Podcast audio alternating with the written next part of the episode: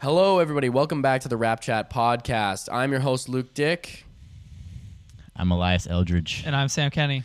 And before we head into the podcast, if you're watching on YouTube, make sure to like, make sure to comment, and also to subscribe. And if you're listening on Apple Podcasts, Spotify, wherever else you get your podcast, make sure to leave us a rating and also leave us a review. You can find us on Instagram and TikTok and Twitter at Rap Chat Podcast, where we post new clips of the show every week. What is going on, guys? So excited to talk about this week. Man, I, I know, me too, You said this before the episode. You're like, uh, like excited to talk about the Spurs game, and then we've got the Bucks game tonight. Like, just like I don't know. It's just guys And feel like I feel like every team is getting kind of healthy right now, right? Like, the COVID protocols Oh, have died down Yeah. a bit. It's, it's fun. Knock on wood. Yeah. Yeah, no kidding. Um, yeah, man, it's been a great, entertaining week of Raptors basketball, man. oh man, Great 2022 so far. Totally. And I feel like we're finally like yes, like we are not only are we finally seeing everybody back healthy, but I mean, and we can talk about this during like to some like you know about the Spurs game, but I think we're also seeing a different level of continuity and connection between the guys. You know, I think we're really starting to see some gelling happening, but uh, you know, I'll let Sam do, do his game recap and then we can get into everything. So, today's structure of the podcast, we're going to be doing our game recaps and then we're going to be heading into power forward list or small forward list or power forward list. Power forward. Power forward. Power forward. Probably do player of the week before. Okay, so uh, sorry, yeah. So we'll do game recaps, player of the week, uh, p- our power forward lists, and then do looking ahead uh, for tonight against the against the Bucks. All right. Okay. Uh, so I'll get right into it. Raptors played Let's the. Spurs uh, January 4th, first night of a back to back. We'll see how that Mm-hmm. goes. Last game, a bit of a homestand. Um, you know, getting As I mentioned this yesterday, I was like, why are all our home games happening right now when the arena's empty? I know. I, I maybe that's why we're playing so well though. You know, guys are shooting. There's less pressure. They're playing in front of their Maybe. family. Also, the, the away team's probably like so thrown off. yeah. Um, Yeah. Yeah. Last game of the homestand. We're actually back at home. We're only going to Milwaukee. Then we're back. I think against. I forget who we're playing, but we're back home soon. Um, first half, not gonna lie, sloppy first quarter and first half of the second. Um, The Raptors are really getting hurt by by my guy Devin Vassell. Uh, three for four from three, uh, and then Jakob Poeltl all, all first half was killing us inside, which I guess gave me a little bit of pause about like the size problem, right? Because Poeltl is kind of like one of the bigger centers, and he plays with force down low, and we really had trouble guarding him, and like some of the handoff actions, I felt like he was getting to That's the rim pretty something- easily. That's something that you can see. Like, if Jakob Poeltl's doing that, like, what's MB gonna Yeah, do at like totally. do Yeah. that? Or how's MB gonna do, especially in the playoffs too, when he's gonna like really be the center of attention on offense Yeah. for them? Yeah, So that, that is a concern. But But I mean, man, the reason why like while the like the team itself, like Pascal got into foul trouble within the first couple minutes here. Um, I thought that offensive foul was like so a weird call. Like it was it was it was some BS. That was yeah, that weak was so call. strange. I, I almost like did, I didn't. I didn't even see anything. I was like, what? No. the- like what even what? yeah, that was that was weird. And then for some reason, like Nick took out Scotty for a minute. And I was like, yeah. What's going on here? And I'm like, if Pascal gets his third foul That's right now, been- it's- That's been their rotation um, the past It few games, been. where they'll start the game, they'll start the game with the five, and then Yeah. They take Scotty out for a few minutes and put in Khem, yeah. and then they uh, bring Scotty back in for I think they've been doing Pascal or OG, one of the two. well, Pascal this time, yeah. right? Because of because of the foul trouble. Yeah, because the fouls. Yeah, yeah. Um, but this game, man, I I thought like there's so many positives to take. The reason why this was still a game, or like the Spurs didn't get out to that big of a lead because the Stur- Spurs did start well, uh, was Fred VanVleet was just like his play Yeah. continues. Uh, he had 13 points in the first quarter, played all 12 minutes, uh, three for five from three. And then Gary Trent Jr. really found his stroke uh, in this first quarter. He's been kind of struggling shooting Yeah. the ball of late, um, but he was four for six and two for three from the three point line uh, for 10 points uh, in the first quarter, and that was that's what really you know Pascal was on the bench, and those two that backcourt like they were awesome all game, but that first quarter was really important, uh, and we were actually up one after the first, thirty to twenty nine. Uh, second quarter, the Raptors the offense looked really clunky, but the defense was also really good at the beginning of that second quarter. Uh, the Spurs couldn't get out to much of a lead. The Spurs are also missing in this one Dejounte Murray, uh, Lonnie Walker, Yeah. and uh, Doug McDermott. That's three. I mean, that's their Yeah. best player and two key rotation players. Uh, Yeah. And in DeJounte's case, their best defender. So, I mean, the Spurs defense is already really bad. But in this game, it was just like, man, when Fred was like super They- hot and they weren't even guarding him. Like, yeah, they wouldn't. They weren't at No, all. Like they they they ca- they can't slow down Fred without Jonte Murray, man. yeah. yeah. Well, and we've been we, It's we like- saw um we saw Pascal and Fred do do the same thing that we've been seeing in the last couple games where Pascal will drive inside, kick it out to Fred, and Fred just got the open three. And at the end of the Yeah. day, it's like, I mean, like, I think sometimes on the well, at least some some of the plays on the Spurs, the Spurs must have thought that like, you know, Fred was just any other guard out there, especially when he was playing off ball. And it was like, yo, like you got to realize this guy has been scoring like 30 plus points for the last, you know, 5 6 games, man. Like you you got to get out on him, man. This is our this has been he's been our key scorer, man. Like he's been he's been that Yeah. guy. And I I really think that like you're, you're right. They just uh, left him wide open. He's shooting fifty percent from catch and shoot threes on the season. He's leading the league in it. Wow, that's Yeah. crazy. I think he's. Yeah. I also think he's top three in the league in three pointers made per game.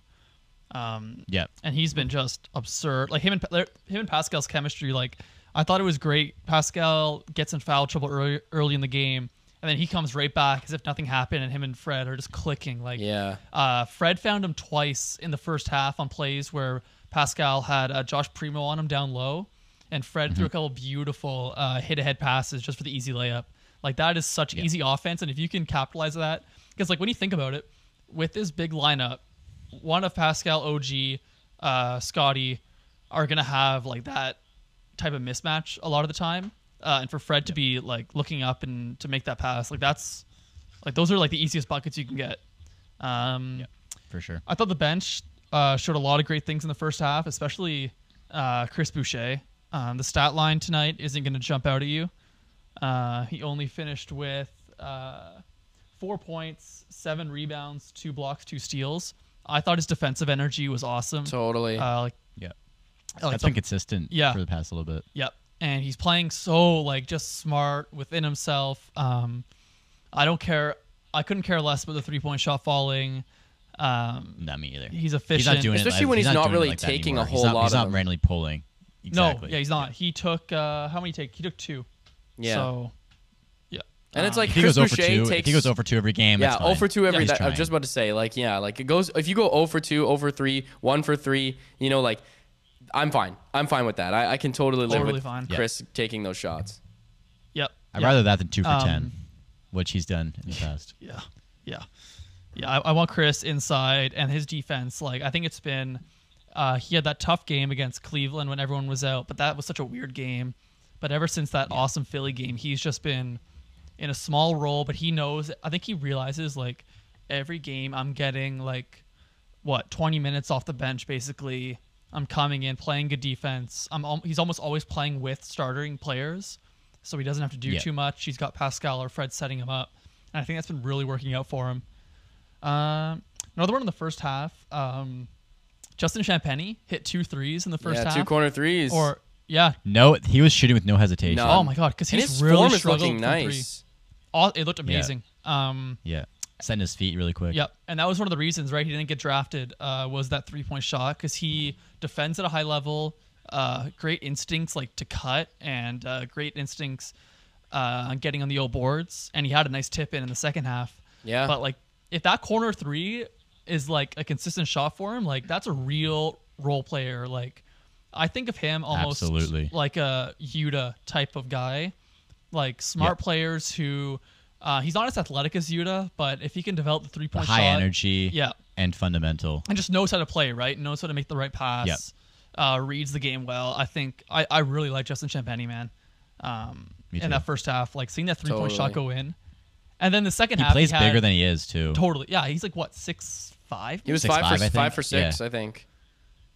Yeah. Oh yeah, five or six. Um, and in that second half, he hit an above the break three and a contested wing three. So showing Yeah. it from all over the court. Um, second half, like uh, first half, the score was uh, we were uh, sixty-eight to fifty-three. Um, just a really good all-around half. Like I like that we weathered some inconsistencies offensively, um, and we're able to like you know this is like we've seen the Raptors uh, against lesser opponents, like like whether whether it was OKC. Yeah, I was uh, about to say OKC.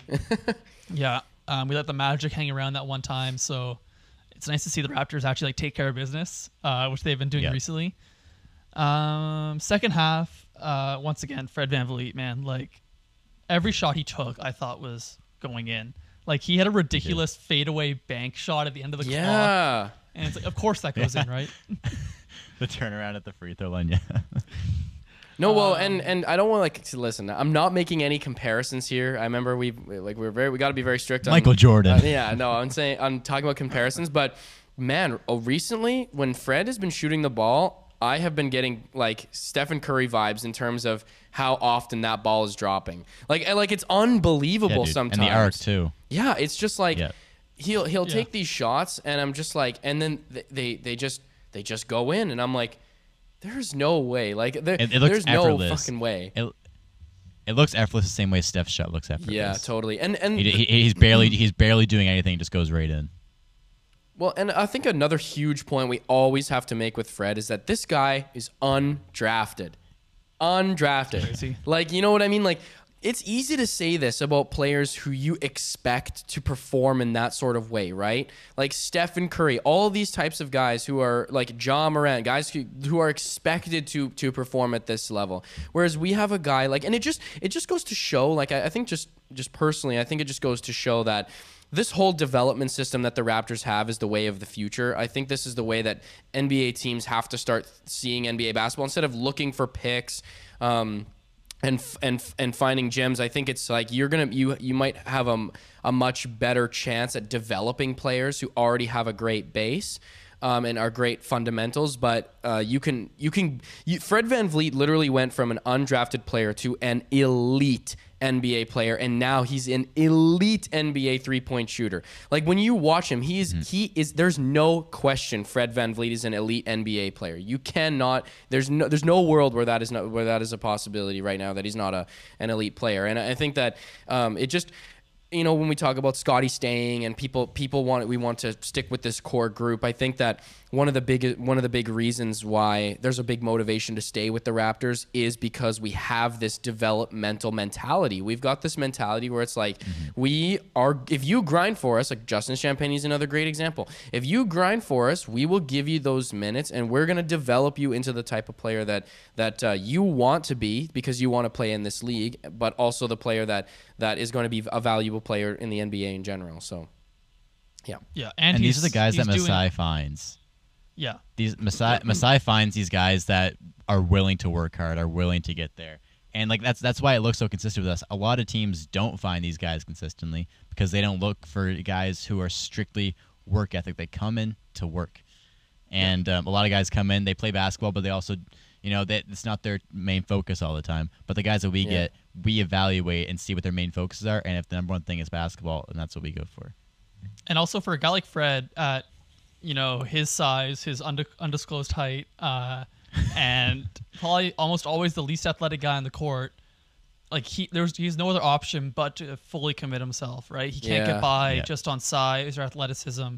He has to be like the hardest working guy out there, or else he's not an he's not an NBA player, right? If he's not the hardest working. guy out Exactly. there. Yeah, like the the fact that he is the, built the way he is really says a lot, and doing as good as he is really speaks to his work ethic and really speaks to how hard he's grinded to be there and to be that good. Like that's not that does not come easy, man. No, absolutely. to be one of the not. best basketball players on the planet at at six feet, like that's crazy. It's it's pretty absurd, man. Um, keeping going with the second half, uh, we actually talked about this in a bit in the group chat about how Elias, you brought up that you were a bit worried about Scotty's um, usage rate. I thought the second half actually was so. Fred VanVleet said this in his interview after the game that he's kind of playing the Marcus Gasol role, which is something we've talked about, and that when Scotty's getting the ball, he's really like Fred VanVleet is dictating a lot of the offense, and Pascal is, mm-hmm. but I feel like Scotty's really getting guys in position. Like every time Yep. he had the ball, he was making a positive play. Yeah, And I didn't think in the Right- second half he was right really when he gets the ball too. Right when he He's gets the ball, his eyes are Yeah. looking everywhere. Yeah. Man, that I that uh, that no look pass to Pascal because like uh, Oh. most players like uh, I can't remember who set the who who who set the screen who or the or who was trying to take a charge, uh, but one of the one of the Spurs I think it was Primo. Okay, yeah, so Josh Primo. Um, tries to tries to set himself up so to, to take a charge on on uh, Scotty. And so honestly, I think a lot of NBA players, a lot of NBA players would have gotten called for that charge and they would have taken it, right? Whereas Scotty, he has this this uh, I don't even know what to describe. This this super human sort of level of of of court awareness. You know what I mean? Like he he didn't he didn't even look at Pascal a single time when he's taking that ball up the court, No. and he, just knows knew Pascal probably said something. He just knows. he knows exactly where he, is. knows exactly and where to put a it. no look dump off pass. Scotty's able to step just in time out of the way to get out of the way of, to, of that screen to take a ch- for for um, to get out of the way of that that charge. Um, and Pascal dunks the dunks, dunks the ball, and I, it's just like, man, I love when the ball, skulls and the balls in Scotty's hands. Like I, I fucking love it. And uh, I feel so confident with him. in the- he's such the a good ball in his decision hands, maker. Um, Yeah. more more plays in the second half for him. He had that pass to Pascal. Then he had another one where he was trailing the play. Uh, Gary was dribbling it. Gary kind of uh, pitched it back to him, and then he had like a rocket no look pass inside to Chris Boucher. Uh, just Is that something. the left-handed one? Uh, no, it was it was the one where he was just. It was the left-handed one, yeah. Yeah, yeah. And then he had another one uh, on the left side of the court, second half, top top of the three point line, where he somehow no look again. He it's always a no look. Uh, know, man. bullet pass into Precious. Precious blows the dunk. He gets the three-point play. Oh. Oh after yeah, right. Um, but man, and then uh, Scotty uh, had two, one nice little catch and shoot mid range, and then one really nice mid range where he took it to the middle of the floor, faded. Mm-hmm. I just thought he did. This kind of shows the type of player he is because he can have games where he explodes with step back threes. Then he can have a game like this where he is like such an amazing positive on the court where he's Yeah. just dictating the offense. It- it- I think because it it's pretty pretty special to have an impact on the game when you're having you know a, a play for, call for you every single time, or in his case, just being a smart player, finding cracks in the offense, you know, pointing and telling guys where to go. Like, yeah. Yep. man, he's so he's so It- it- special. it seems like there's all there's always a way he can impact the game. Yeah. The offense on the defense. Every every every possession on both sides of the floor, there's something he is doing to positively impact the, the team. Yeah, I gotta Yeah. say his Oh, defense, really special for a his defense this game definitely stepped it up. He was he was really getting out um, and really getting to those spots. You know, like uh, one thing we that we know Scotty Barnes for for being a great defender for is being able to get to those spots, whether they're whether it's a big or or a small uh, guard, is being able to get to those spots and predict where they're gonna go, and that's one of the the ones one of the things that makes you key an elite defender is being able to get to those spots. And I, I, I don't think there's anything um, I could complain about in his defensive performance this game. I actually do remember he was he was uh, guarding Jakob Poeltl and uh, down low, and, and Jakob kind of went up for this like hook shot. And Scotty had his arms straight up in the air, and and he he he did he did such a great job guarding a guy who's who had like in terms of height has outsized him, but um, he did it didn't look like it. He like he he was he was so strong and and held his position on the court, not to uh, foul him or anything, but to uh, keep himself uh, straight, upright, and uh, have a great defensive position. And then uh, Jakob, I'm pretty sure like uh, um, he missed the shot for sure, but I can't remember if it was like a super bad miss. I'm pretty I'm pretty sure it was. But uh, it was one of those plays where it's like you could really trust Scotty to, to guard pretty much anybody, and you're gonna be fine. All right. Uh, next guy I want to talk about is OG Anunoby. Um, I think his return. I mean, we got to think about it. He's basically not played since the middle of November, and his return has been a little bit up and down. This game, uh, I'm not worried about the three point shot at all. I, we he's proven time and time It'll again come. he's a consistent 40% three point shooter. Um, the one thing I would like to see uh, improve a bit as we go forward is the decision making. I feel like he's the one guy right now in that starting lineup who's really kind of letting the ball stick. And then with him, when the ball sticks, he's not doesn't have the same awareness as a guy like Pascal does to post up and pick out open men or see the double team coming. Uh, and I think he's Yeah. gotten to a few plays where he's kind of just put his head down and lost where he is. Um, I think a lot of that does come with like experience and time, and he has shown signs that he can be a really good passer or a good passer. I just I'd like to see his just he. It almost looks like the game's coming a little bit slow to him right now, or a little bit fast to him. I I think uh, part of that is probably that he he needs to gel with this because it's a whole new uh, lineup he's playing with Yeah. too, right? Um, so that's gonna be one thing, and I think yeah, but like like you said, he's pretty, I think he has some tunnel vision right now. I think it's also because he hasn't been Yeah. he hasn't been able to be himself yet because the injury. So he's really just trying to get back to himself. He's kind of forcing it, um, and that that'll happen. I mean, we we saw that with uh, we've seen it with Gary before. We've seen that with Pascal many times before. Oh yeah. Um, so it, it doesn't it doesn't worry me, but like I definitely think the uh, the court awareness is has been a noticeable issue. Totally. lately, but I, I think that'll come with uh, getting more gel with the lineup and knowing where everybody's going to be. Um, and yeah, I, and another thing too is I think it's also NBA minutes. I mean, you can practice all you want in, in, in practice, but you already have a a. Um, I mean, you, you know so much about the guys that you play with and the guys that you practice with. When you when it comes to playing NBA minutes and when it comes to playing actual like being out on the floor and feeling that real game sort of flow, um, it, it's definitely different. So and and let's face it, like like out of all the Raptors, OG's probably missed the most games, has he not? Oh, I think so. I yeah. think so. Yeah, Yeah. like for They're sure. the main guys. Yeah, And uh, especially because now, what is he played only six games now with all of the with Pascal and Fred and Scotty. So Yeah, something like that. If that. yeah, so it's it's uh yeah, it's tough, and and I think that maybe um I mean OG I think one of the reasons why I think is OG is refer- reverting to the stuff he knows he can do, you know, like dribble drive, like he knows and take people down low. He knows he can do that sort of stuff. He knows he can make the hustle plays, and not that not that he he isn't making those plays, he is, um, but.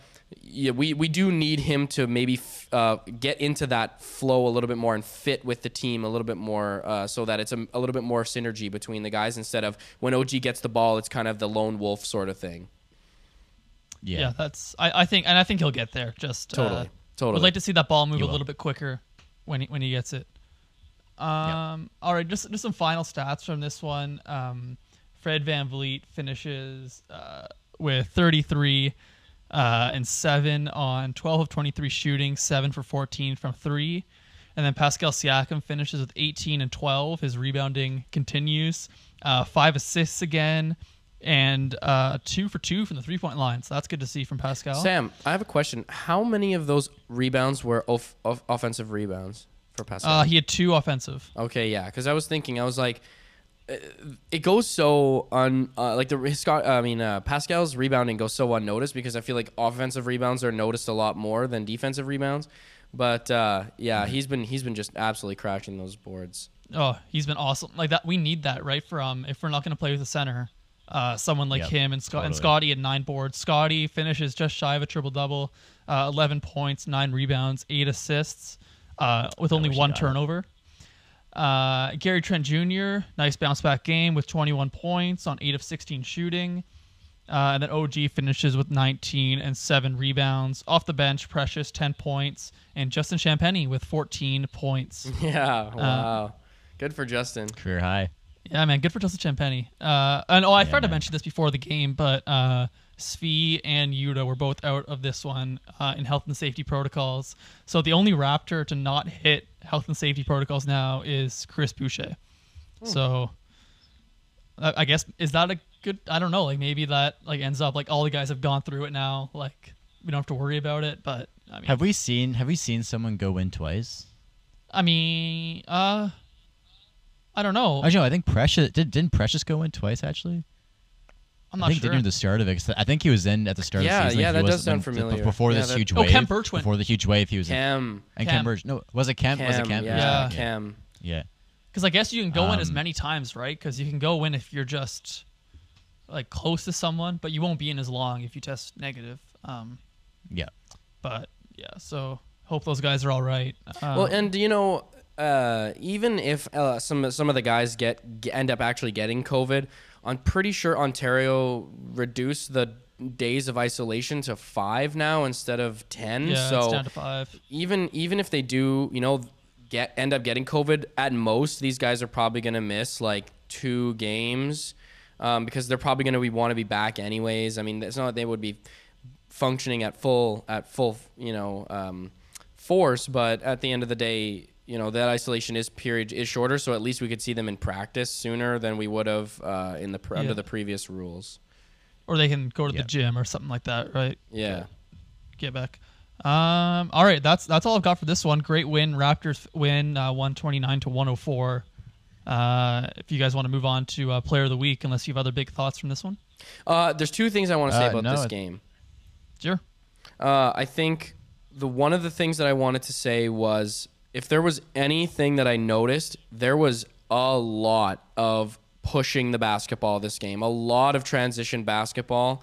Um, I honestly think that was a theme throughout this whole game. I think as soon as we saw, especially with Pascal, I think as soon as we saw Pascal and Scotty grab a rebound, it was right to the other end, right to the other end. I think we saw a lot of points, especially for Pascal.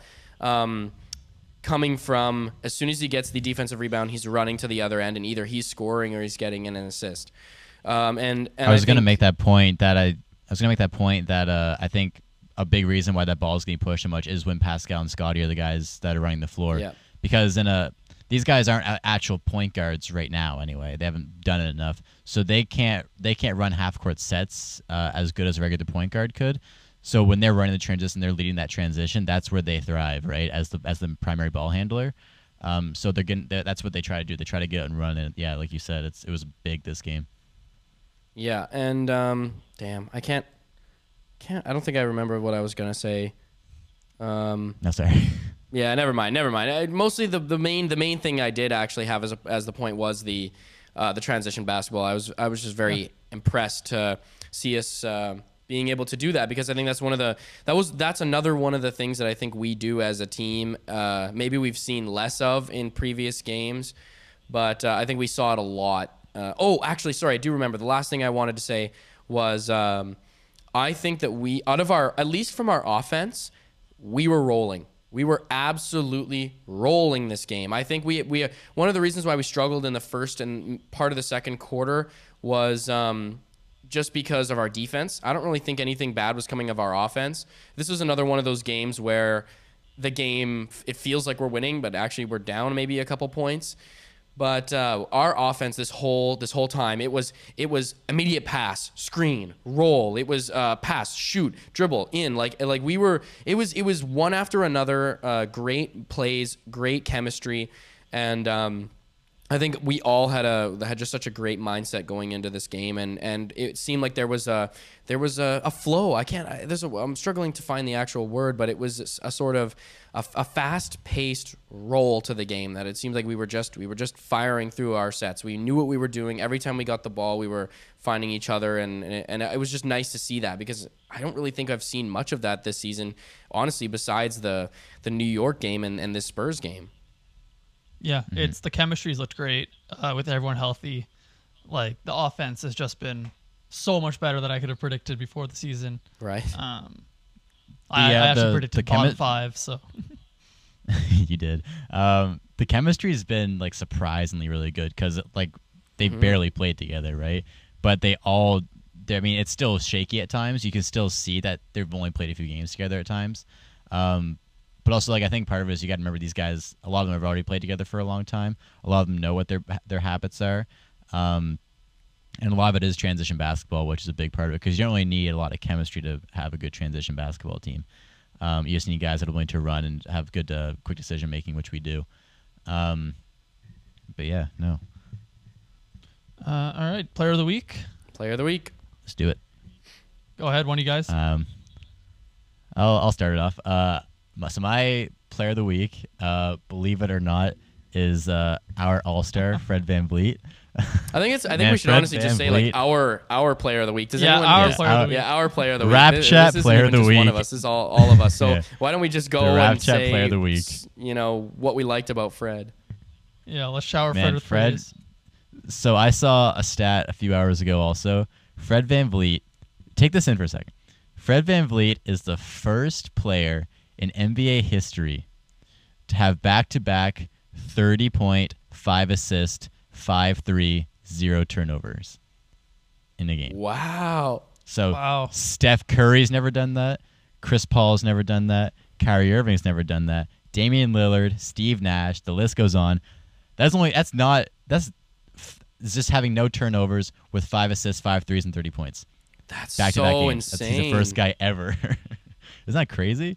I, I blew it just goes mind. to show like just- it's how much of an unselfish player Fred is, and Well, it Uh, shows it shows the IQ. It shows the lack of turnover. Yeah. That's the big. I think that's the big part because a lot of guys will get 35, po- 30, 30 points, five assists, and five threes, but it's the turnovers that don't do it. What he's doing is insanely rare, and I like again. I if he doesn't make the All Star team, part of me will understand, but part of me also just thinks he really deserves some recognition for what he's doing this year because what he's doing is absolutely insane.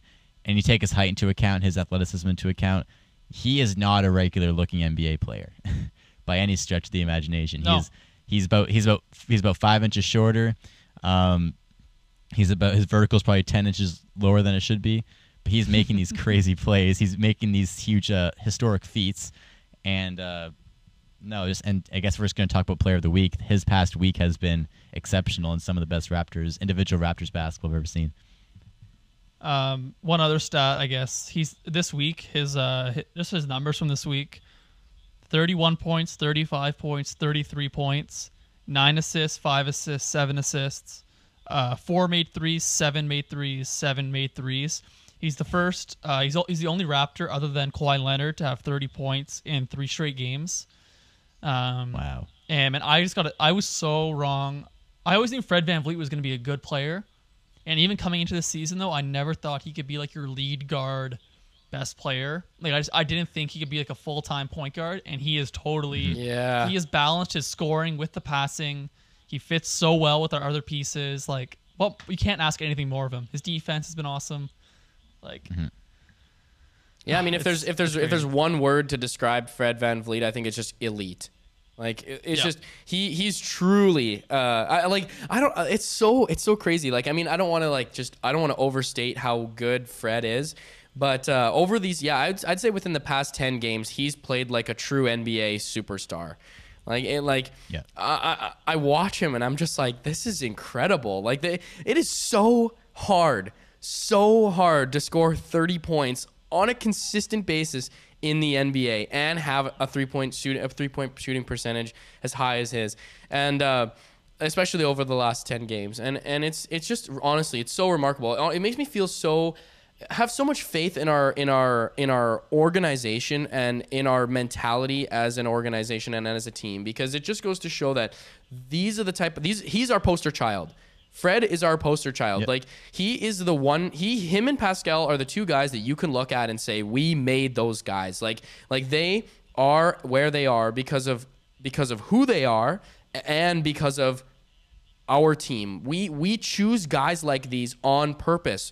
We go after guys like these because of who they are. And if you are a guy like this, it just goes to show how far you can go in this league. Because Elias, just as you said, looking at his at his player profile, like there, there's nothing there would be nothing special about about him you know? There, that's why he went undrafted. If you look at strictly at, at his at his objective profile no stats or anything like that he's yeah he's like a six foot maybe sub six foot guard.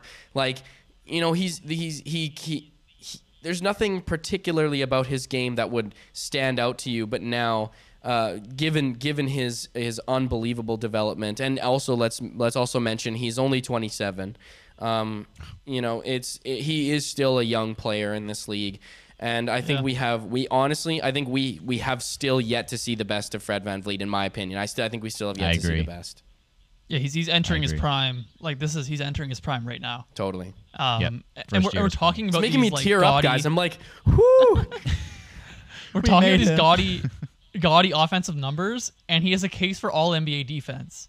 yeah yeah Absolutely. oh my goodness Absolutely. Um, And again, it's he is six feet tall and a stubby boy. Like no one saw this five. coming. yeah. None of us can say we saw it coming. No. Nobody No. saw it. Masai No. Ujiri probably didn't see this coming. He, No. he probably thought we got a solid backup point guard at best when we picked him up. Yeah, yeah. Like and now now he's a he's a borderline I think all star. I think he is an all star, but he's Oh, he's he an is a all-star. borderline all star. He is an all star. Um, Um, I, I want to make this point also. I think Yeah. any Raptors fan who watches these games will tell you he's an all star. Um, and then, I mean, uh, I, I watch like uh, Sam does too. We watch a lot of the NBA just in general. We watch a lot like all around, and we're unbiasedly, I will say he's an all star. But if you if you don't watch Raptors basketball, a lot of non-Raptors fans won't say he's an all-star. They simply won't because he's on the Toronto Raptors, and his numbers look the same as uh, like Russell Westbrook's if you look at stat the stat lines. Um, so people are gonna be like, oh, well, then why isn't Russell Westbrook an All Star? I I I want you non-Raptors fans to go watch ne- the next Toronto Raptors game, and I want you to see what he's doing right now. And I want you to take in- into consideration the size of him because it is I it is seriously unheard of. like I, I think this needs to be talked about more among the league because you don't see his name spread around right now. You see it on on the Toronto Raptors pages, but you don't see this on on NBA's page or on Bleacher Report or things like that. Um, seven three pointers, but come Whoa. on, seven like like how can how can they post literally anybody but the Raptors and anybody but Fred VanVleet? Like that it just pisses me off, man. They they don't, they don't give a Canada the fair share, especially when Canada has uh the the the most players outside of the U.S. um in the NBA, and they still don't show us love. It's like yo, like aside from Americans, we have the most players eh, that are playing in the NBA, and, and especially Spurs. The Spurs, like, look at a guy like Josh Primo. This guy is unreal. Like, like, give some respect to Canada basketball, whether it's whether it's the Toronto Raptors or just guys coming out of Canada in general. Fred, Mm-hmm. I just I, I didn't realize he was shooting this well. Is shooting forty percent from three on nine attempts a game. Like nine attempts, That's dude. crazy. That's a lot. that's and like. I said, he is he is shooting fifty percent on catch and shoot threes, which is number one in the NBA. And it, he is the number is he's sixty six for one hundred thirty two. So he's made half of 132 catch and shoot threes, man. that's man. He's At he- six he's elite, man. feet said it. He's Tall. elite. He's elite. he's elite. Oh, He's an yep. all-star. Get him, get him to the All Star game. He's he- he's not, probably not going to be a starter, but just get him in there as a reserve. Like, God, that's that's crazy, man. To go from undrafted uh, to one of the best I think- point guards in the league. I hope because again, a lot of uh, non-Raptors fans would probably put LaMelo Ball over Fred VanVleet in the All Star game. You, the, I love LaMelo Ball, man, but the skill, the the difference right now, Fred has him beat so much. It's both like- ends. it's both ends too. It's, it, it is both. It's. Yeah, I, I don't, we're beating a dead horse right now. I feel like, but just, I we just we're trying to we're really trying to emphasize like Fred Van VanVleet is the man, dude. like, Yeah, is- totally. He is totally. he is something. He's a different breed. Um, all right. Well, we just talked about one of the shortest guys. I think it's probably time to talk about some tall guys. Um, we're gonna I like that continue. we're gonna continue our uh, our top ten positional uh, rankings, and we are now on power forwards. So we're almost at Yeah, the uh, the end here. Um, this This is the was most excited I've been. This is most excited I've yeah, been. for this, was a crazy list. I am excited to see. I want. I kind of wanted to do what Luke did at one point because like this is my favorite position to watch, just because all the versatility. It's- like most of my say, favorite yeah. players are power forwards. Um, but man, this this was Except hard to do. Like, yeah, he, he can transition. No, this was this was. He can be everything. Um, no, this is a really hard one, dude. I switched it so much. I Yeah. made. I, we'll we'll get into it. I don't want to talk about too much. Let's, Yeah. Let's, let's dive Um, right in. Let's dive Luke, right are in. you gonna do ten or five? five five for me. Okay, okay, Okay. uh, awesome. Uh, go ahead, Elias. Then I'm, I'm going first. All right. My, I'm so excited for few years. Uh, my number ten power forward in the NBA is John Collins. Oh my God, Um, you're so different. Okay. Really? Oh my God. Okay, go ahead. oh, dude. so uh, I had I had probably two or three more guys that could have that could have beat John Collins here. Um, I want to shout out Tobias Harris. He did not make my list. Um, he did, he just doesn't he doesn't he doesn't do enough for me. He's a he's a scorer and a shaky one at that, especially this season. Um, another one was Miles Bridges. He did not make my list. Um, not enough two way action. Uh, John Collins has become a better defender uh, over the years because I remember what playoffs it was. It was a couple years ago when he had to play center in Last the year. playoffs. Last year. Was it last Yeah. year? Oh, no, but no, but it was uh, last year. He did it pretty well. But I'm saying uh, there was one year where it really it was really exposed that he could not play center. And this I think this this is before he's even like a good shooter. He's shooting 40 percent from three this year. Um, this is before he became a, a good shooter. He had to play center. So what he he, he was a very uh, he was a down low power forward, which is not which is not what ideal in the NBA right now. So he had to play center for a playoff series. I think it was against Philly, maybe. Um, and he uh, and he got really exposed. He was like, "Wow, he can't be a five, and he can't shoot. Tough." And his his defense is getting really exposed. Um, then last season, he had to play center for a bit when uh, Clint was out for a little bit during the playoffs, and he really stepped up. And this season, he's he's had his best defensive season Um, and again, shooting 40% from three, and he is just a, he's a strong dunker. He's a very aggressive finisher. Um, can can be a solid rim protector. I think his rim protection is still uh, not where it could be, but I, I could definitely. He's still really young, right? So that'll that can improve. Um, but yeah, John Uh, Collins, number ten. Yeah, one of the best uh, uh, like supporting guys in the league. Um, Oh, he, he he's ideal for Trae Young. yeah, Yeah. yeah. Uh, my number ten is Miles Bridges. Uh, he did Okay. make my list. Uh, he's had a Okay. breakout year this year. I always liked Miles Bridges as like an off the bench sort of spark plug, could pass a little bit, uh, super athletic. But this season, uh, his three point shot has kind of fallen away. I'm not super worried though. I think it'll even out, maybe around 35%. Uh, but like on the offensive end, he can do so much now. His shot creation has really grown. Uh, he can really get to the rim. He can punish mismatches. Uh, he can play a bunch of positions. Uh, he can be a roll man. He can be a popper. He can handle the ball in the pick and roll. I think he's a great fit next to LaMelo. He does a lot of the shot creation, like down the stretch for the uh, Hornets, uh, over even Hayward. Uh, and I just the defense has to come around. He's got the tools to be a good defender, so I think he can definitely get better. Um, but it's like I think he's a, such a consistent force on the offensive end. I think you could just rely on him, like basically giving you 20, 20 points, seven rebounds, few assists a game, uh, and can just fill a bunch of different roles. Like I could see him being like a fourth option and being super, uh, like a like super impactful, or on like a lesser team being the second option and still doing a really good job. Um, Yep. So yeah, Miles Bridges is my number ten. Yeah. The reason I didn't put Miles Bridges on is because I hadn't seen it long enough. Yeah. Um, I mean, I, I guess I'm kind of, I guess I'm kind of going against my number nine. I'll say my number nine. My number, I kind of just totally went against what I just said, but my number nine is Evan Mobley. My nine too. Okay. Okay. Cool. Um, okay. So I guess let me go back to where I said Miles Bridges. I I feel like I haven't because John Collins Miles Bridges is really tough for me. Um, the reason I didn't put Miles because I love Miles Bridges too. I really wanted to put him on, but the reason I didn't is because the start of the season he was outstanding, and now I feel like he's kind of falling back to earth. And um, you see his stats; he's still almost averaging twenty a game. Um, but I feel like what he's been doing the past two months, I don't want to say that's not close to what he's doing the first or guess past month. I don't want to say it's not even close to what he's doing the first month of the season, but um, I think those stats are really balancing out where the he started out really hot and now he's kind he's had some pretty cold games, Yeah. um, some pretty inconsistent games. So that was my thing with. I feel like John Collins was more. Uh, it's been more consistent. Um, yeah, Evan Mobley by number nine. You can you can make a, a legitimate argument for all defensive team for Evan Mobley as a as a rookie. He's Uh, awesome, absolutely, man. and and uh, Sam and I have this discussion a lot about Evan Mobley, and because we we, we talk about the rookie of the year debate with him and Scottie Barnes, um, and uh, I a, a about a month ago, I guess, um, this before I was watching a ton of Cleveland games. I've been watching a lot of Cleveland games recently, um, but before I was watching a ton, and I was like, yeah, he's good. He can he can defend solidly, but man, when you actually watch him, he can do it all. His length takes up ha- like the half the width of the damn court, dude.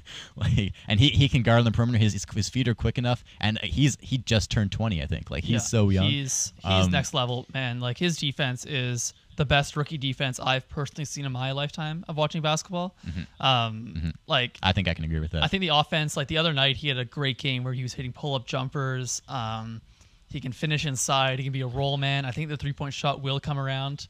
Uh, a great passer for his position. And the defense, like Cleveland plays three seven footers, one of which is Larry Markkanen, not super uh, versatile defensively, and Jarrett Allen. I hated I hated it. before Yeah. this. I hated the start. uh, The idea of that at the start of the season. I hated it when they signed Markin, and I was like, "What? What? Yeah. Now you have all these big guys. You're gonna bring Markin off the bench for sixty-five million dollars, but no, they Yeah. had, they're actually starting off three, and it's working incredibly and and, well. and, and it works because of Evan Mobley, right? Because he can guard three exactly, through five. exactly. He can switch. Yeah. Uh, he and his, I- his length hides Markkanen's Markin. He's had Yeah. a better defensive season, but it's not like Mobley hides his his uh, his relatively poor defense. Yeah. Um, uh, all right. Uh, you know, I, I'll move on to number eight. I think, yeah. I just want to say one last thing. I think Evan Okay. Mobley can be can be just as good defensively as Rudy Gobert on the interior, um, just as good as Draymond Green on the perimeter. And I think his offense could be just as good as Anthony Davis's. Yeah, he's so special, man. I think he can be. Like- s- I think he could be something crazy.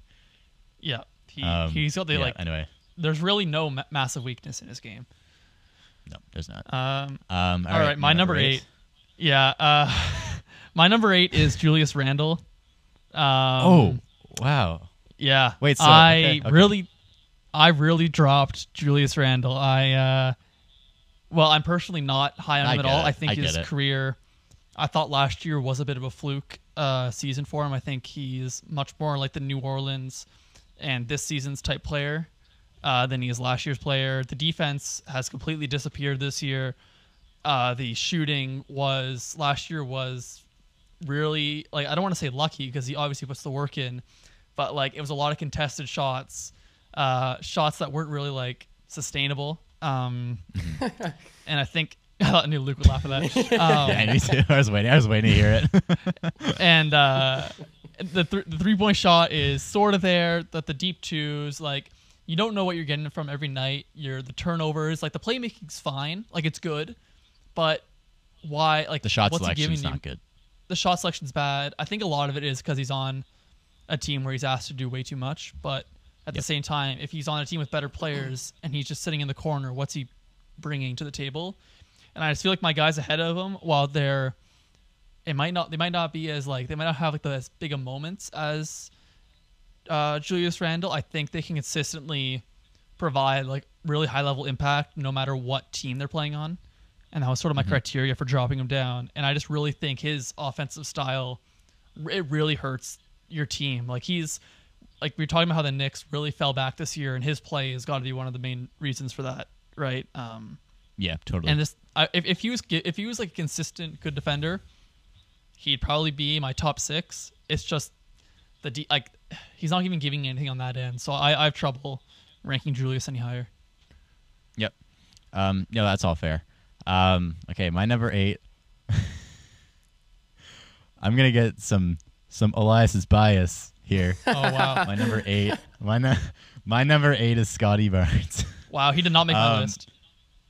I I assume that's why I was like, whoa, when you said Julius Randle, because I was like, no way, he's higher than eight. Um, so Scottie Barnes my number eight because he's still my rookie of the year. So Evan, Mo- it's not Evan Mobley right now. the The reason, okay, the way I like, I tried to rank all during all these lists. I rank how much they bring to a team, and I think Scottie Barnes brings so much positivity to a basketball team, and I don't think he. I think he brings relatively no negativity to a basketball team. He can play make for you. His rebounding is extremely good. Um, he's turning into a, a scorer b- before our eyes, and he is, he was now it's not what he was in college. So his development has, has become very rapid. And um, I mean, simply put, we've talked about Scottie Barnes all season. I won't get too into him, but I think I think really he just he brings so much to a team, uh, so much. And him and Evan Mobley, I was I'm still really close in the whole thing, but uh, as a Toronto Raptors fan, I'm gonna put him over a little bit. But um, I think they both bring so much to a team. That's why they're both in my list. Like uh, over Tobias Tobias Harris, I don't think he brings much to a basketball team. Um, to be honest, I think he No. brings scoring, and his defense isn't good, and his, even his scoring hasn't been good this year, really, um, for what he's used to doing. And um, Miles Bridges again, I think he's too inconsistent. I think like Scottie Barnes, every night you're going to get something great from Scottie Barnes, whether it's scoring, whether it's passing, whether it's his defense. Um, there's always going to be something there. Um, so that- yeah, that's why I had Scottie Barnes. Yeah, I, he was my next cut. He was my eleventh guy, and he was on my list for a little bit as well. Um, but I just Yeah. thought uh, my thing was Miles Bridges. I think I can trust the scoring a little more, and I just kind of wanted to, you know, give him some love because I had a feeling he was probably going to crack yours. And then I've I've kind of Yeah. always been like him and Mobley are right there, rookie of the year for me. But I've always leaned a bit Mobley. Um, yeah, Mm-hmm. that's, like I, if Mobley if Mobley got it, I'm not complaining. I think he he's been the, The fa- stellar. They've yeah. both been stellar. Um, the fact that we're even Yeah, talking okay. about Scottie Barnes in this context is, is pretty crazy. Um, it's that absolutely even ridiculous. like Not- in conversation for this. would not have seen it coming. Everybody was go- everybody was going crazy when we drafted them. Everyone's like, "You didn't take Suggs." I was too. I was going crazy. I wasn't. I'm, I'm gonna flex I'm a that casual. for this I'm a whole career casual. that I was. I, I'm I called it. Um, okay, I'll, I'll go. We'll go. So I'll go back first. So I'll see my number seven now Yeah. first. Go ahead. Okay, my my number seven is uh, Jaren Jackson Jr. Um, Mine as well. Okay. Um, oh wow. So you had someone really high on your list. Um, Yeah. Wow. Okay. Yeah. So Jaren Jackson Jr. Uh, for me, his offense has been really consistent uh, this season, and um, I think his. I don't get me wrong. I think he is a great defender, but I think uh, I don't think his he's not. I don't think he's much of a, a team defender, if that makes sense. I, I think I think what he can do individually on the defensive end is is, is good, uh, is really good. Um, but I think I think he he's not a defensive anchor. Uh, that, that, at least that I want him to be. Um, so I think just the combination of shaky, uh, shaky offense, shaky shooting mostly, um, and um, and his defense is still great, but it's it's not it's not upper tier in my opinion. Um, I think just the combination of those things brings you to a a, him being seven on the list. Because just ultimately, def- defense, you're going to get good, but every night, but uh, his offense, you don't really know what you're going to get from every night, and uh, that kind of is my penalizer for him. Yeah, I've, I've got Jaren at seven as well. Um, the offense, the three point shot is really shaky, um, but he has gotten a lot better inside, and, and he can actually get to the rim and do some stuff off the dribble now. And then I'm a little higher on the defense than you are. I just I love his versatility on that end, and I do think in the future he can transition to a five, like a full time five. I think he's got the size uh, to do it. So I'd I'd really like to see his defense as a five full time. He's not quite there Yeah. yet because he still fouls a lot. Um, and and that's that's kind of where I'm hesitant with this defense because I don't know what he can do really at a five yet. Um, Yeah. we haven't seen him. We haven't seen him at a five much. That's kind of where I'm why I'm hesitant with it. Um, but yeah, no, I yeah, I, I think I, I definitely do think his defense is great though.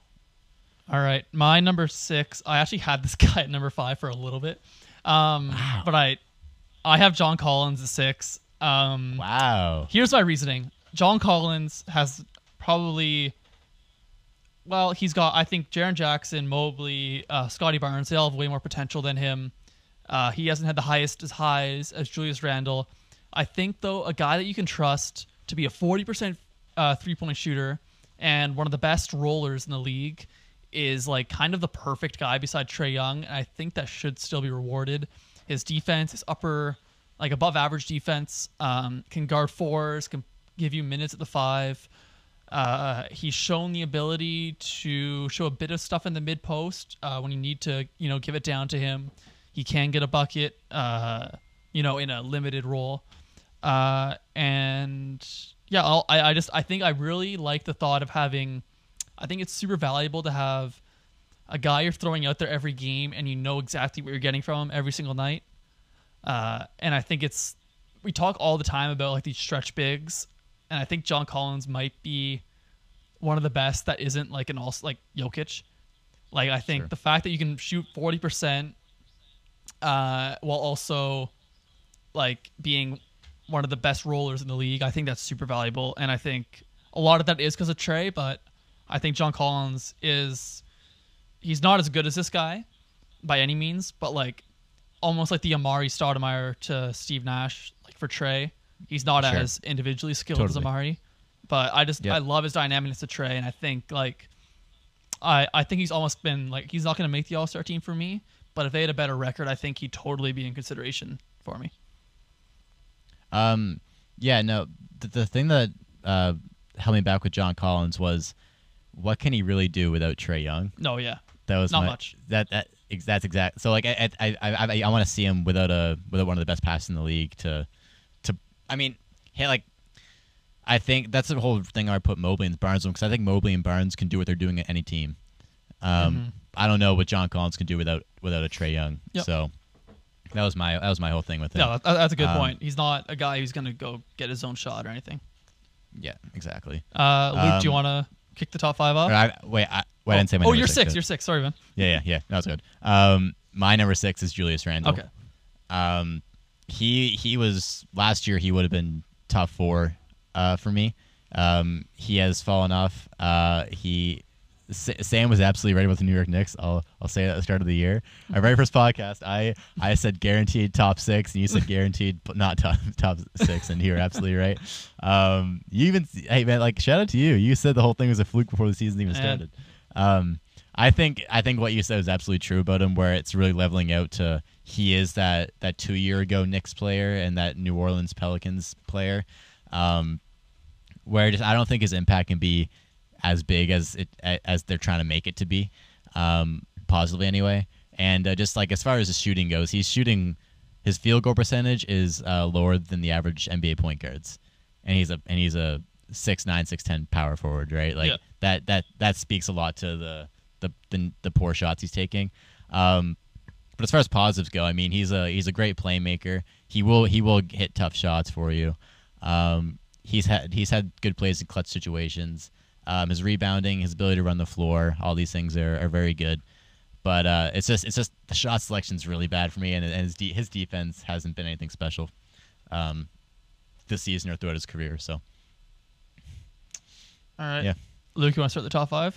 All right. Well, of course, anybody who's listened to the podcast before is going to know that my top five is not is not ranked. It's just people who are entertaining for me and people who I like to watch, um, and people who have an extreme amount of potential. And that's why uh, in my list, my well, my five, but not necessarily in any in any particular order, was Evan Mobley, just because like you know he's such a he's a he's our like contrast to Scottie Barnes, and like if there's any if there's any person who who I just love watching is somebody who's so fundamental and then uses those fundamental skills to branch out and then create their own game. And like Evan Mobley is just one of those guys that I mean you could trust in in almost any situation, and he's so young. Like it's I mean he doesn't necessarily have the like we were talking about before with Scottie. Like Scottie has this playmaking ability, you know, this ability to to be that point that point forward. Um, and uh, like really be able to see the floor and stuff. And whereas I don't really think that they depend on Mobley for those same reasons why we depend on Scottie Barnes. But uh, but at the end of the day, like I think, and also another reason why is I love defensive players. Um, I love guys who who who who uh, you know prioritize defense, and the reason why is simply just because um, you know the the the NBA is becoming uh, a more uh, fast-paced o- offensive game, and you need uh, and and of course like in basketball, the the offense is always at the advantage, right? Because you know it's not necessarily like you're like you're running a specific set. You- the offense is always going to have like and that's just in a fundamental way the advantage of the game of basketball. And so to be a good defensive player means that you have such a high IQ and high awareness of what you're doing on the court and what other players are doing on the court and that you're able to analyze a player profile and be able to know what sorts of things that these players most likely and are least likely to do. And when when you see Evan Mobley play, it's like his defensive game is just flawless. Like just just so so flawless. And uh, to say that at, at, at such a young age is, is pretty awesome. I Yeah. I'm really actually quite disappointed that that um, the Cavs lost Ricky Rubio just because I think he was fitting in so well with that team, and I think he was having himself such a great season being a part of that group.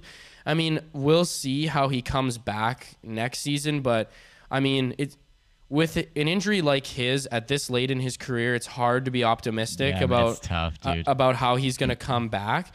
Then again, Ricky Rubio's not an extremely explosive player. You know, he's he's not somebody who uh, like I mean, I think a lot of people depend on Ricky Rubio for his decision making abilities. Uh, similar, one of the reasons why they probably got Rajon, Rajon Rondo is just because of those that ability that he has to you know be able to make the smart plays. Um, and uh, you know, overall, I don't really, I can't really say how much of an impact that's going to have on their season. I just think he was gelling so well. But um, the Cavs are a fun team to watch. They're not the team with that that had LeBron on that team. They're an entirely new group. Um, and uh, I'm very just excited to see how they do in general. And and uh, man, I think Evan Mobley's just going to be a he's going to be a problem, man. He's going to be an absolute problem in Yeah. this league. For Yep, sure. No question. Sam? Uh, all right, my number five is Domantas Sabonis. Me too. Um, I am actually like pretty. I I wanted to put him lower because I I'm just not a big fan of his play style. Uh, I don't love like bigs who are ball dominant and can't shoot and can't defend. Uh, but his inside game and his passing is are both really good. Uh, I think his passing might get overrated a little bit, but I think his passing would open up more if he was a little bit more versatile on the offensive end. Um, but like as as a play hub, right at the high post, he can do a lot. Great roller, uh, like one of the best finishers inside, and probably one of the five best like back to the basket type guys. Um, Yeah. but yeah, like I, I don't, I can't really put him over any of the other guys. Like I just don't think he's versatile enough. And I think a guy like Evan Mobley, Scottie Barnes will jump him pretty soon. Um, but I mean, for what he does though, he's he's pretty elite at what he does. Yep. Um, pretty much same points here. It's his lack of versatility for me that uh, doesn't really do it. I think he's more of a center though. Um, I don't think he's uh, I don't like he's he's being asked to to play like a power forward, which is why he's shooting a lot of threes, and I don't really think that's his game. Um, I think his playmaking is is uh, is very good for his position. Again, I, I totally agree with that I think it's overrated though. Um, like he he's he's people call him one of the best big man passers, and like he, I I'm not gonna say he's not, but he, I don't he, I wouldn't I wouldn't just say that I wouldn't just wouldn't say that about him. I wouldn't put him in a conversation Right, like that. yeah. You know what I mean? Um, but he he is a, he's a dominant rebounder. Um, he's dominant down low, and he's Domantas Sabonis. Uh, yeah, yeah. Uh, all right, uh, Luke, your number four. Uh, number four coming in for me, Draymond Green. Um, Hmm. Of course, it's I, I don't re- I feel like I want Sam to talk a little bit more about Draymond when he gets to Draymond because Sam Sure. is Sam Sam is is Draymond. If Sam has is a basketball you're player, he's learn. Draymond and Pascal. Oh, Um, minus minus the true. height disadvantage, but in terms of the how you play and how the players you idolize. um, but yeah, like I, I'm honestly just gonna say Draymond, and I'll wait till Sam goes ahead All with his. um, my number four then is uh, Pascal Siakam. Um, I mean, we're not going to talk about him too much. We've talked about him Yeah, a ton, but All season. I mean, Given that this is the Rap the Chat podcast, yeah, you'd hope we talk a little bit Um, about Pascal Siakam. Pascal is uh, when we talk about the best big men passers, his name has to be mentioned. Um, One of the most versatile defenders on this list. Uh, Can score at the basket. Uh, lethal in the mid range this season.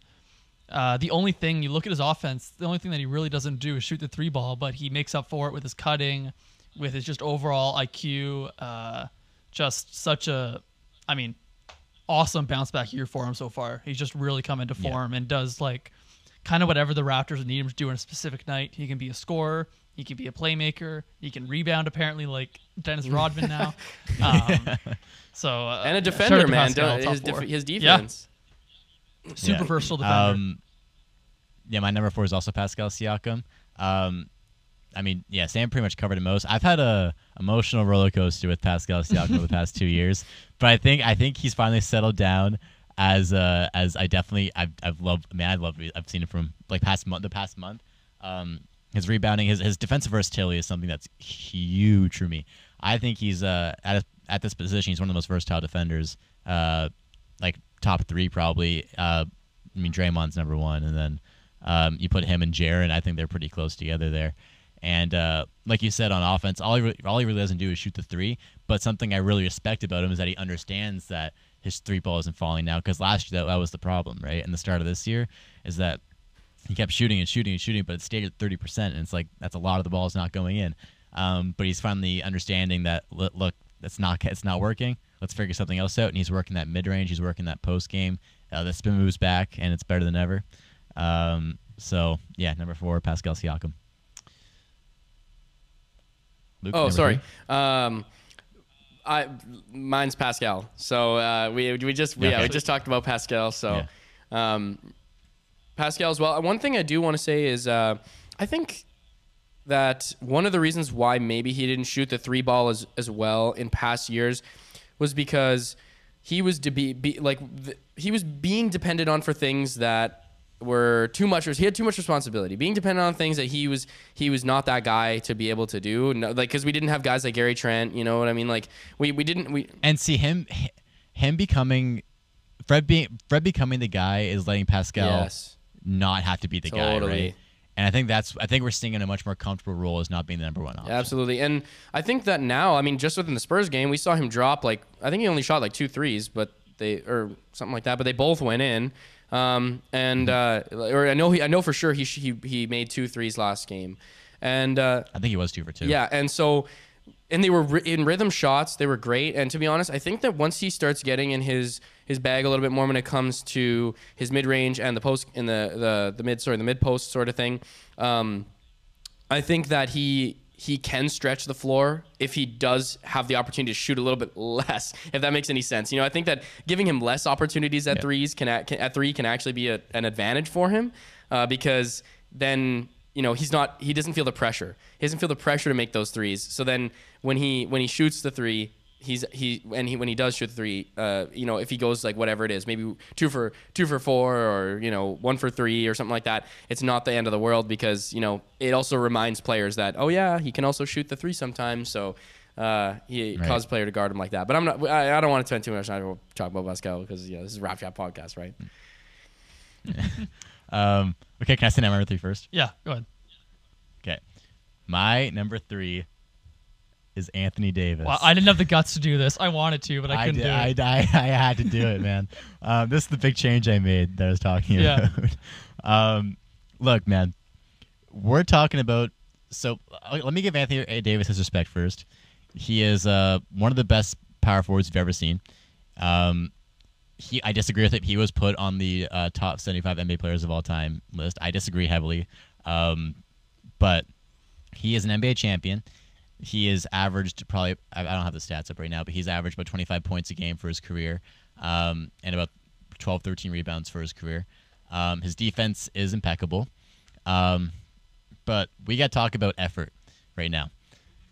The, the, the, the difference in effort between, I'll just say Draymond's my number two, so, uh, obviously. Yeah. Um, the difference well, uh, how about uh, my between- my three's Draymond, my two's AD. So yeah, yeah. Um, the difference in effort between these two is is immense. And then I was I was wa- I I've been watching a lot of the Warriors this year, and uh, just watching that Warriors Heat game a few days ago. He does so much for that Golden State Warriors team, and they are the best team in the league right now, record wise.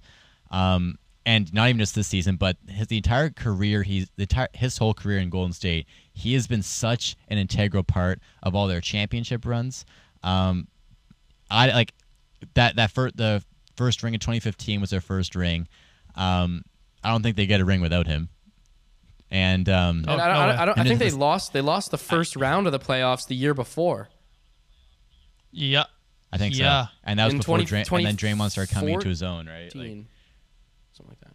yeah, Yeah. um, but no, and when he, the pat man watching Anthony Davis past two seasons has been so frustrating because Oh, you yeah. know his talent. His talent is there, absolutely. You He'd saw the best their in the he championship year. you- Yep, you and their championship year, you saw that from him, right? He was a Yeah. he was an amazing basketball player. He was trying really hard. You could see he wanted to win the championship, but it, it seems like after he won, he just is like, "Okay, I did it. I'm good now."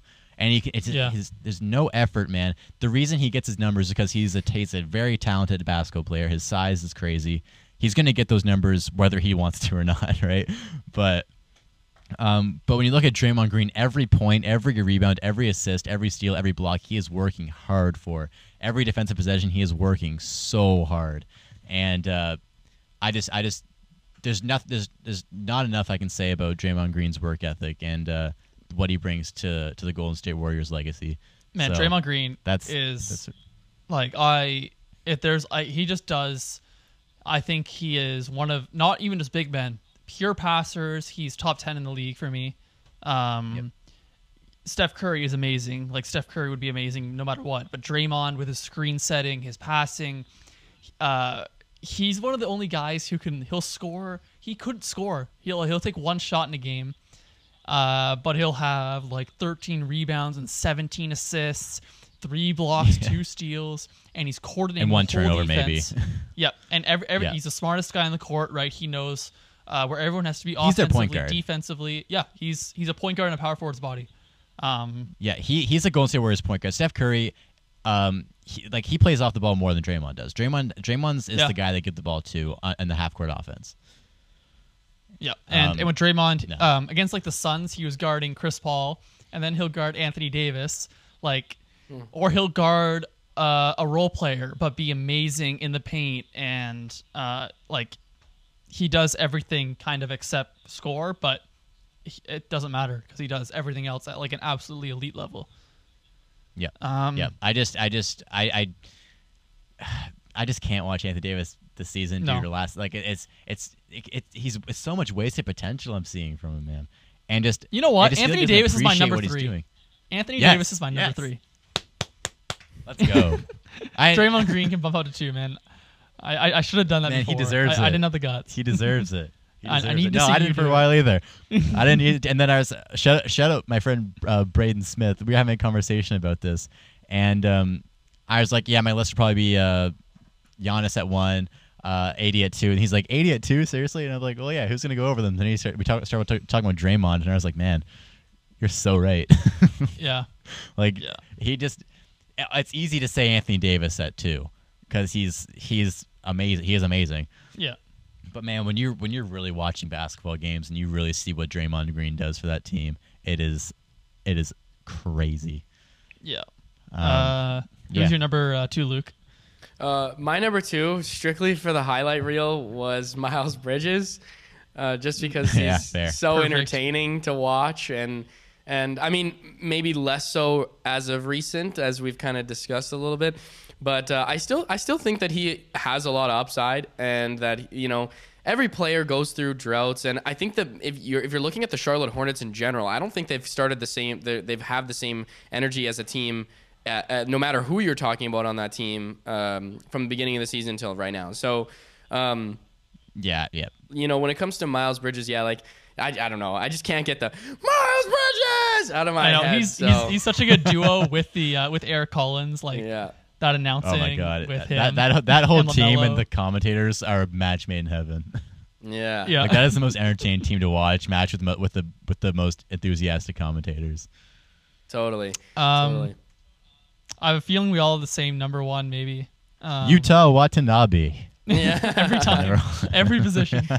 um, I don't. What else can you it say? is- it Giannis is The Greek freak. Um, the Greek freak. yeah, the baby. Greek freak. Number one. who's been um, probably my MVP now. Um, I think he's overtaken KD recently. Like, yeah, I- I, I I, don't know what know what do you yet, even say but- about Giannis. Like, Dude, No, he it's could not- it's not- we be can't say MVP anything of the about him, league dude. for the next Giannis. like three years, like no cap. Yeah. Like he has Oh, that, yeah. but that He- much he- potential. oh, If we're talking about Giannis, do you guys think he goes down as uh, top 15 player of all time? top ten. Oh, for Top 10. sure. You think so? I don't, I, I don't 10. know if I want to say top 10, but I I, I can definitely. If you, if you look at his, he's he's well, how old is he now? 27. Twenty-seven. Yeah. So he he's just entering his prime. He's 27 and he's a That's two-time crazy. MVP, champion, Finals MVP, Defensive Player of the Year. How many All-Star games? How many All NBAs? Like I don't. He's, He's, uh, insane. he he could be in the goat conversation when it's all said and done, dude. You don't know. You never know. and man. and and I mean, you, we see guys like LeBron develop a, a much better three pointer later in his career. Giannis do the same thing, and then it's like, what Yep. can't Giannis do at that point? Yeah, yeah. Um, yeah. Honestly, Yeah, the no. conversation, the conversation And, uh, isn't isn't what can he do. It is what, like you said, it is what can't he do. It's there's nothing. He's a he truly is a freak. He has the body Yeah. of somebody and moves like like he has the body and moves like he has the body of somebody who's like six foot five, six foot six. And he's like basically seven feet tall. Like he's he's unbelievable. Yeah. He's just so huge. And and uh, when you like sometimes like when you watch him play, he looks like a, he just looks like a like a, like a, like a two a, uh, my player like a 2K guy who you just like is, is the i- i- eh, eh, you max out on absolutely everything. Like eh, like he looks like a like a like a an enigma out there. Like he's just this this this this person or this thing that is separated from the rest of the people out there. Like it's truly unbelievable to watch. Like if you actually like like I'd encourage anybody who who who will catch a Bucks game or watch the Bucks or likes the Bucks to just kind of sit and look at Giannis as he moves up and down the court and look at his just look at how isolated he is from everybody else in terms of just how big he is, what he's doing, and his and his just abilities. It, it's it's honestly unbelievable. It's it, it's it's borderline supernatural. Like straight up, it's it's it's weird. It's it's in- it's insane to watch. Like it, it's uh. It, it, I have no words to sometimes describe how good he is and and uh, and just the type of player. I think that the NBA's never really seen a player like Giannis before. no, No. no way. No, and I, I don't know when we will again. To be honest, just his Yeah, uh, never. his, his his his his strength with his with his physique is is absolutely unreal. And his attitude too, man. Like Um, his personality. yeah. It's one of the reasons why, like, Oh, he's such a- like uh, good if guy. somebody, I like the Bucks as a team, I really do. And if somebody would say like, "Oh, you're a bandwagon," honestly, I'd just be like, at this point, I don't really care if you call me a bandwagon or not. I just like the way they play. I like their mentality. I think it's very similar to how the Raptors uh, organization works. Um, and I just I love Giannis as a player, and I and I, I love any team he any team he's on. But more honestly, more in general, I do like the Bucks as a team. Like I just and I and I'm gonna be one of these guys who's who who is the type of guy who's like, yeah, if you would have asked me like you know five four or five years ago, oh, are you a Bucks fan? I would have been like, I don't watch the Bucks. And, and you know what I mean? Like I don't I don't really care. But uh but now like and and it's because of Giannis and sure like uh, yeah like call me call me a Bucks casual whatever you want. I I just know that every time I watch them play and every time I see the, the Giannis the team I'm just I'm, I'm in awe and I think I'm I, I actually genuinely am appreciative that I'm living during this period of time where I'm actually getting to witness this because it's fucking incredible. Yeah, it's crazy. So is, is he your Um, number one, Luke? my number one? Is he? Is he? Is, no, is that is that your number one, Luke? Yeah, that was yeah that was me yeah yeah. Yeah, yeah, yeah, yeah. Uh, all right. Do you guys want to do? Uh, well, speaking of Giannis, um, the Raptors actually Yeah. don't play against him tonight. Um, About a half an hour. He's He's not not the playing. transitions today. You're killing the transitions. yeah, man, I, transitions I've been on point. um, yeah, Raptors play the Bucks. Uh, the results will have been out by the time this podcast is released. Um, it'll be a good test. Like even without Giannis, that's a good team. Um, I'm excited to see Fred go against Jrue Holiday. Mm, Yeah. they, they had a good battle last time they played, so Yeah, That'll yeah, be I want to see if you can keep it up. Uh, and then we have a big test Friday night. The Jazz come to Toronto. Um, that'll be really interesting to what we do with Rudy Gobert uh, and just the whole dynamic there. That's I have no idea what to expect, but it's gonna be like that's a big test for us. Have we Yeah. played the Jazz? I would say that Uh, no, I don't think so. no. Yeah, I no. don't think yeah. Uh, I would s- I would I would say s- that could be the game to start Khem Birch, but I don't think it's gonna make much difference with Rudy Gobert to be honest. No, no. Um, and then I don't. We probably will record before this, but in case we don't, Raptors play uh, the Pelicans on Sunday night, and uh, Pelicans not a great team, but they try really hard. Uh, you know, and Devonte' nice Graham hits 75 foot shots. Yeah, you know, J- uh, JV So- gets to come back to Toronto. I guess that'll be fun for him. No fans, but yeah, not much for that one. uh, all right, that's good. Okay, I think that is That's it all I've got. for everybody. All right, Okay, well, uh, just in time. We got a little bit of time before the the Bucks game. Um, all right, okay. Thank you guys, everybody, for tuning into the Rap Chat podcast. Uh, if you're watching on YouTube, make sure to like, comment, and subscribe. And if you're listening on Apple Podcast, Spotify, wherever else you guys get your podcast, make sure to leave us a rating and also leave us a review. You can find us on Instagram, TikTok, and Twitter, where we post new clips of the show every single week. I'm your host, Luke Dick, I'm Elias Eldridge. and I'm Sam Kenny. and we will see you guys next week. Peace out. Peace.